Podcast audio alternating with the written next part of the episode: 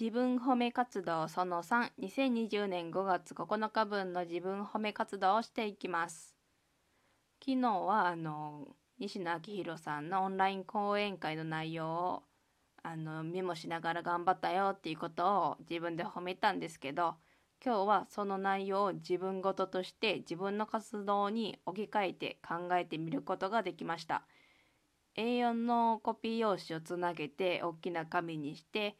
自分の活動ならどうやって応用が効くのかなとかいろいろと書き出してそれを文字化することができました。ちゃんと自分の活動に置き換えることが置き換えて考えてみるっていうことができたことは普段めんどくさいって思っちゃってる自分としてはすごい成長かなと思うので自分すごいと思います。それとあの新しいアルバイトを始めてから3週間4週間目ぐらいに入ったんですけど今日もちゃんとアルバイトに行きました。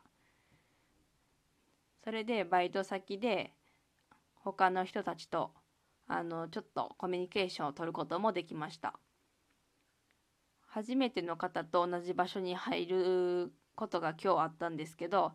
その方々にあのいつから始めたのとか週に何回入ってるのとか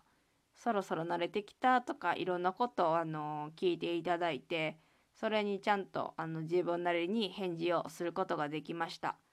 コミュニケーションが苦手な自分としてはあのできるだけコミュニケーション取らずに一人で黙々と作業ができるアルバイトを今回選んだんですけどそれでそれでもやっぱりあの最低限のコミュニケーションっていうものはつきものだと思うのでそこに関してちゃんと自分でできたっていうことは褒めるに値するところかなと思いました。それともう一つえっと普段あの自分でこれまでの経験を文字化するっていうことを少しずつ始めてるんですけれども今日もちょっとだけあの経験とか自分の伝えたい思いっていうのを文字化できました。1,000文字ちょっとぐらいなんですけどちゃんと文字化して自分なりにまとめて書くことができました。これまで長文を書くときはあのパソコンに向かってちゃんとあの何て言うかあのワードとかドキュメントとかに向き合って一気に書き上げるみたいな固定概念とかこだわりがあったんですけどそうなるとちょっとあのやっぱりパソコン広げてやるっていうのが煩わしくてなかなかあのしんどいからもういいやっていう風になってたんですけどその固定概念というかこだわりが少しずつ今外れてきててというより自分なりに外す努力はしてるんですけどそれがあのちょっとずつ外れてきて今はあのスマートフォンであの長文も書くようにしています。やっぱりパソコンで書きたいっていう気持ちが強くてパソコンであのどんどん打ち込んでいくっていう時もあるんですけど時々あの自分の中でそのこだわりを一生懸命外してスマートフォンで書くっていうことを繰り返しています。今日はそのこだわりを少し外すことができてスマートフォンで正文字今日の長文長文って言えるのか分かんないですけどそのそれだけの文章をスマートフォンで書き記して残すことができました。こういう文章書いてみたいなって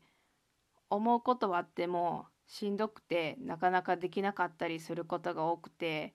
だけどやっぱり文章化するっていうこと自体は私がすごく好きなことで得意なことなのでこれからもあのー、時々パソコンっていうこだわりは残しつつあの自分のメンタルに負担をかけない程度にスマートフォンでも文章を書いていこうかなと思ってます。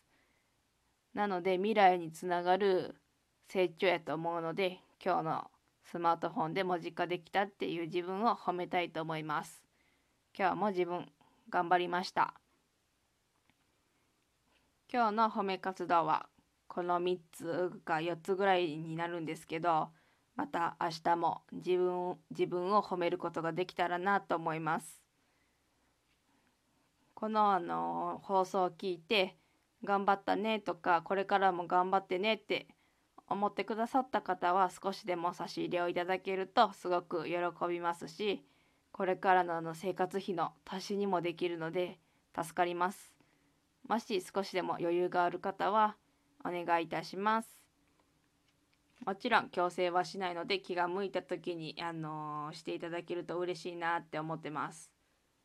では今日はここら辺で失礼いたします。じゃあね。バイバイ。